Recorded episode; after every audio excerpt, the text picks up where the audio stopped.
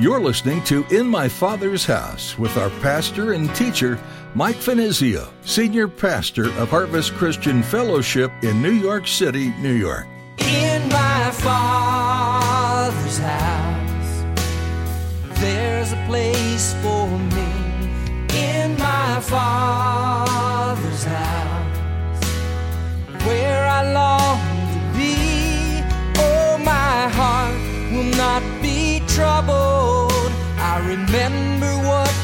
said. Return that I might live in my Father's house. God sees you, God hears you. Are you aware of these facts? God sees you right now in whatever state you happen to be in, no matter what you're dealing with. And He hears your cries. I'd encourage you, in fact, in your distress, cry out to God. He knows where you are, He knows where you've come from, He knows where you're going, He knows what you need, He knows what you don't need, and He wants to do great things in your life. It never feels good to be talking to someone and you realize they have their earbuds in and don't have a clue what you said. What about if you were pouring out your heart to someone but they couldn't see the tears that were streaming down your face? You'd feel a bit hollow or empty about wanting to go there with a person who can't see your hurt or can't hear your pain. What Pastor Mike teaches on today is that God isn't either of these. He's not blind to your hurt, and He isn't deaf to your pain. Now, here's Pastor Mike in the book of Genesis, chapter 16, as he continues his message God sees.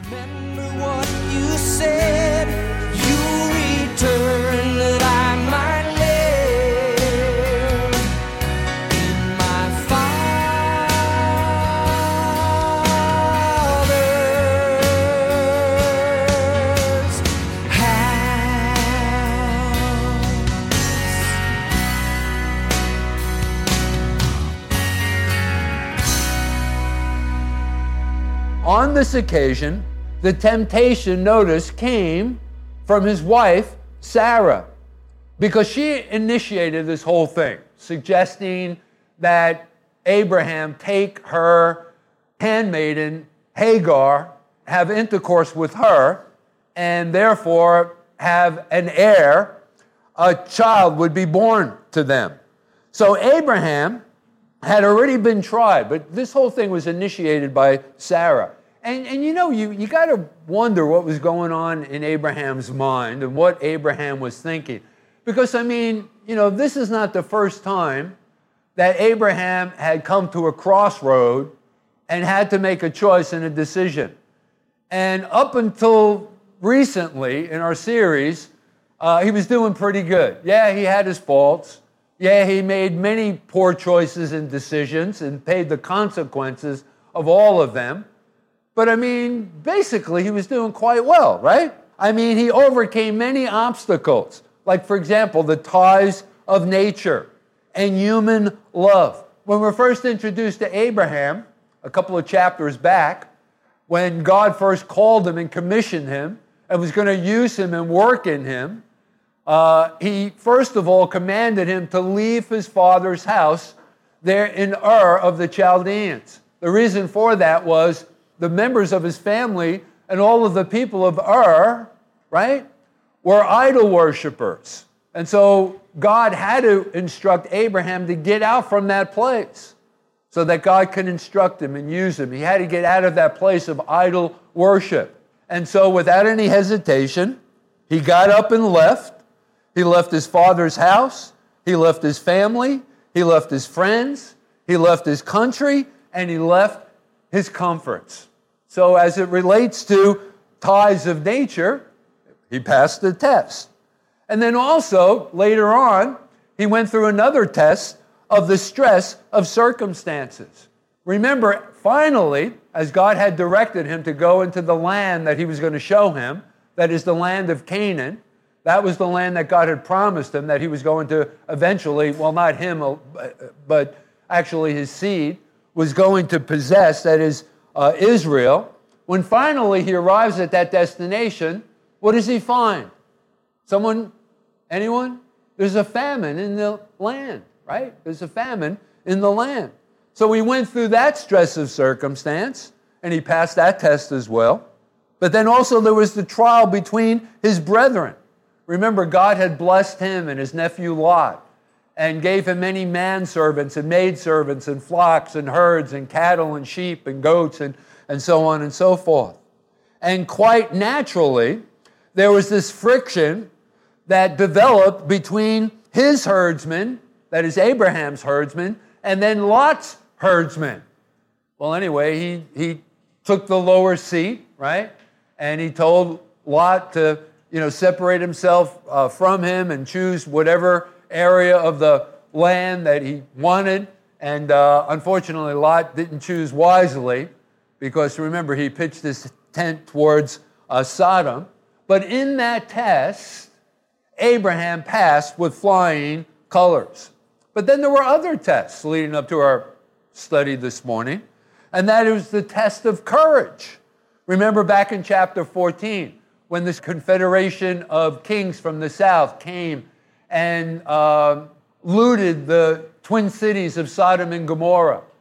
And not only did they take all of the loot of Sodom and Gomorrah, all of the riches of Sodom and Gomorrah, but they took many of the people of Sodom and Gomorrah captive, of which included Lot, Abraham's nephew. And so, armed with over 300 of his servants, sort of like Abraham's special forces, Green Berets, or you know, a SEAL team, he goes out against this confederation of five kings, and God gives him this great victory, right? He went out not in his own strength, but in the strength of the Lord. So he passed the test of courage.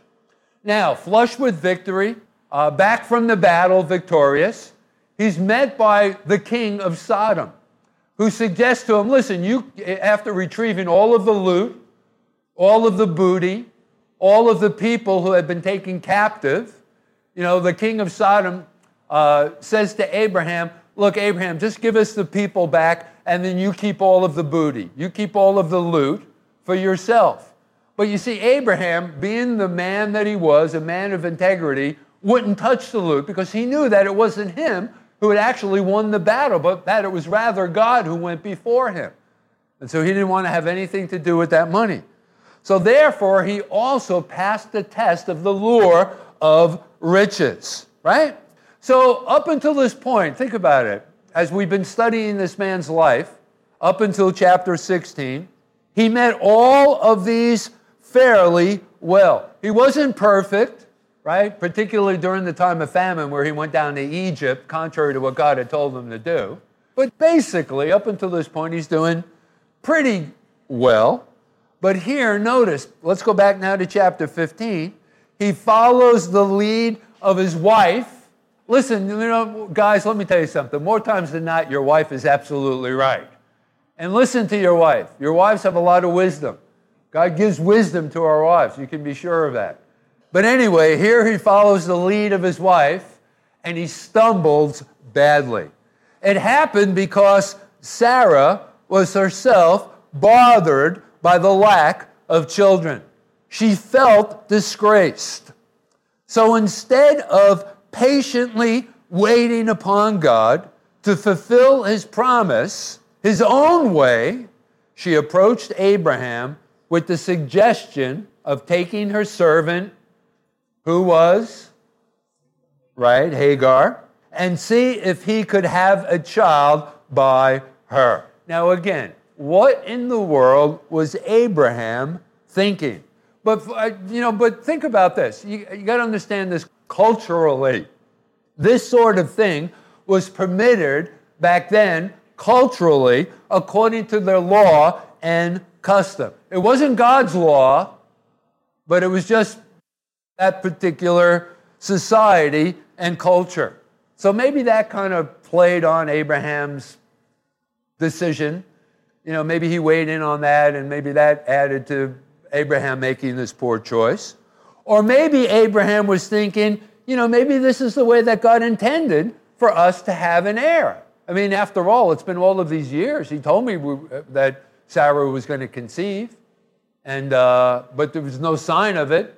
So maybe he just thought, well, maybe this is the way that you know, God chose to, you know, to do what he had promised to do. Isn't it interesting when, you know, we have this hope of the scriptures, let's say, for example, we've read something and we believe it to be uh, of God, and, uh, and when it doesn't happen immediately, right, uh, we interject our own understanding into the whole thing and we, we put all of these extracurricular kinds of things on the promises of God, and, and we're real good at doing that. We shouldn't do that.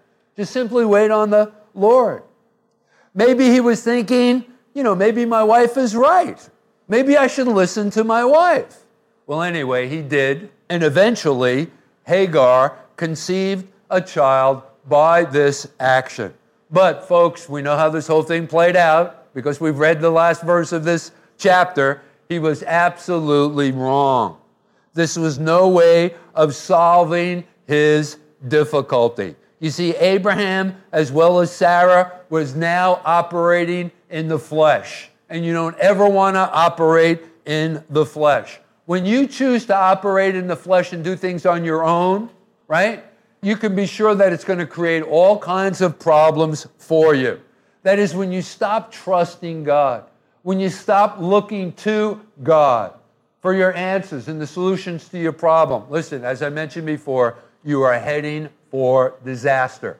It'll only complicate your life. It'll only add to the problem that already exists. Now, with that said, let's go back to verse 2. I want you to take note of the fact that Sarah begins to blame God for all of this. And isn't this so human like? You know, things aren't working out the way that we hoped they would work out. You know, rather than just waiting on the Lord and, and being thankful, we start to blame God for our problems. You know, where were you, God? You know, you did it for this person over here. Why aren't you doing it for me? And we start to blame God for our problems, right? Notice in verse 2, she says, The Lord has kept me from having children. Not true. As we read on, we're going to discover that later on, she, in fact, gives birth to the child of promise, and, uh, and we'll be introduced to that child in one of our future studies. But she's being belligerent. That's what's going on here. I know we should trust God, she would say, but He's making it too difficult for me. Have you ever felt that way?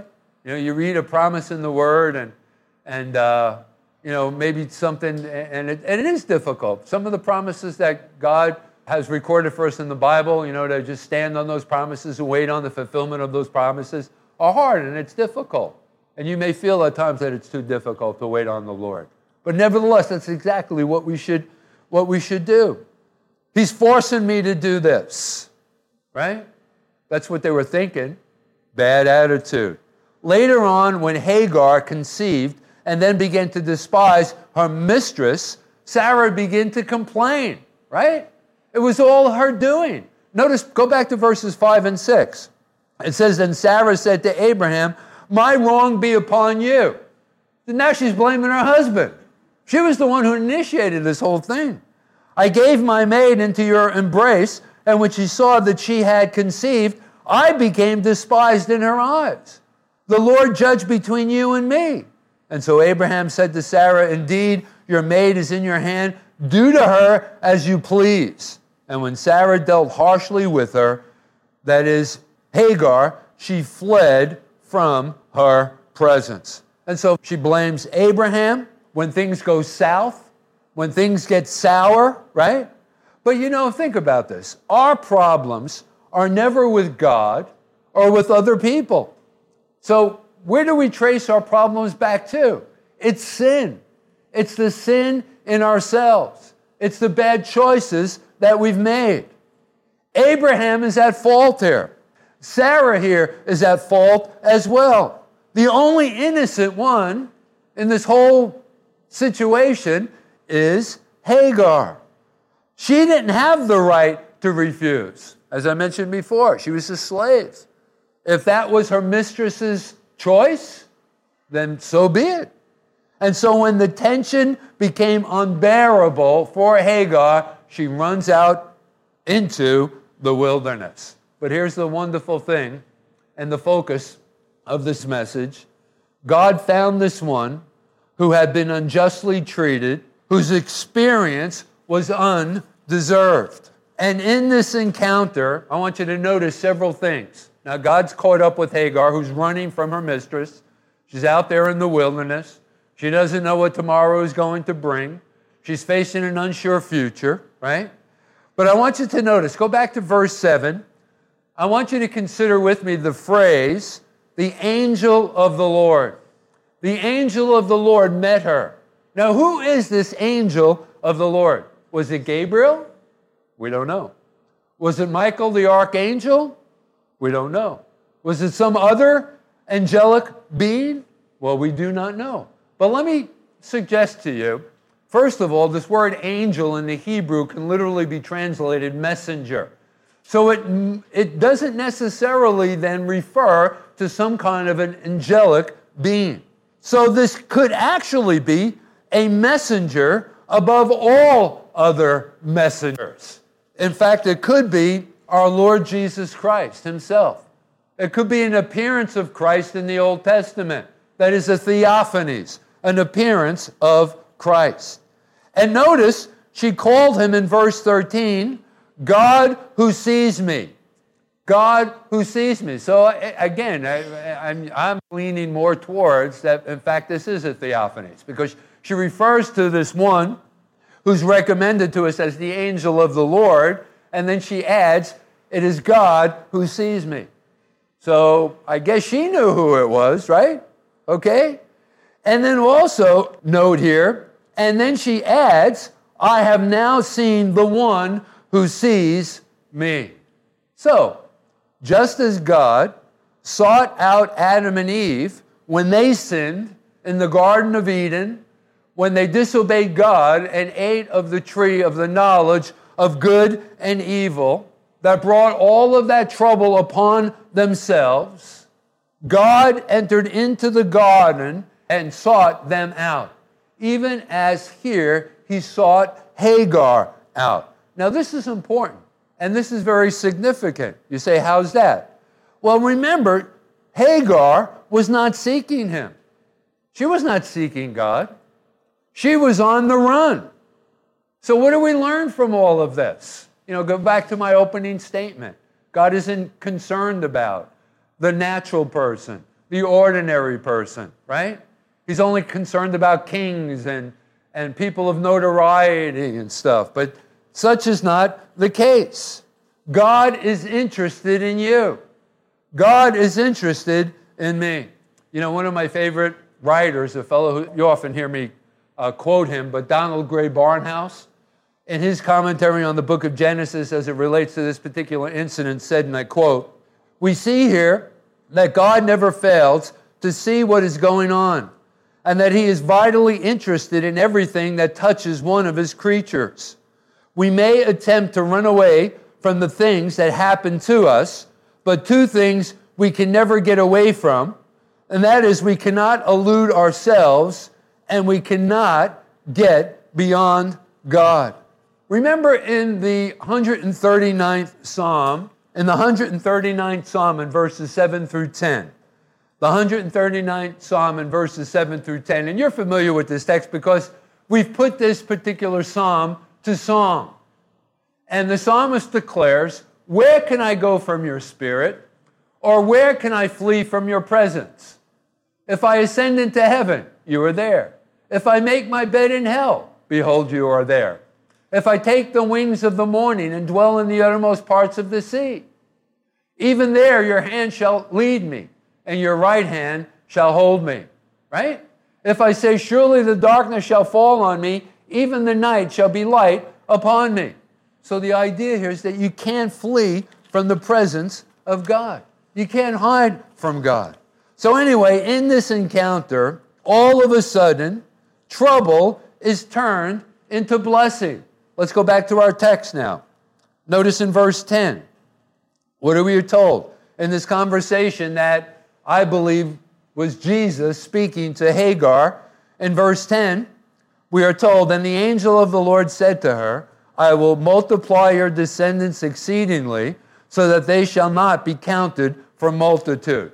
But notice the stipulation in all of this, which is recorded for us in verse 9.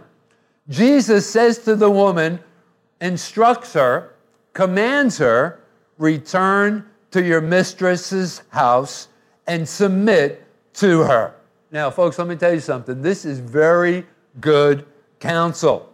And this would apply to whatever you may be going through, some kind of an experience, some poor choice that you've made, because there's an underlying principle that I want you to consider in this counsel that was given to this woman by Jesus himself. And let, but let me also add, it's extremely hard.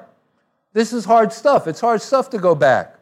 I mean, when we're running away from something for whatever reason, uh, fear, embarrassment, concerned about what's going to happen tomorrow, whatever reason why we're running from something, it's always hard to go back.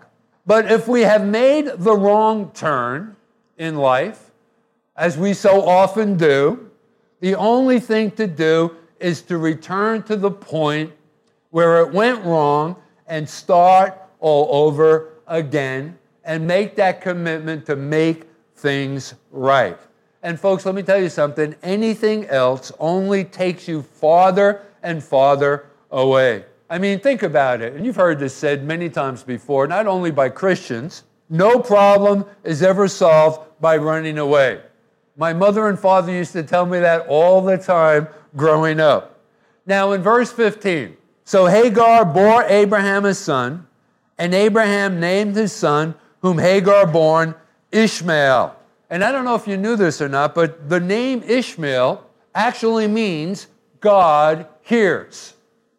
So think about this then.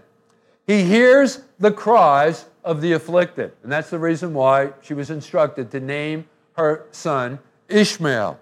So the God who saw her not only saw her, but also heard her.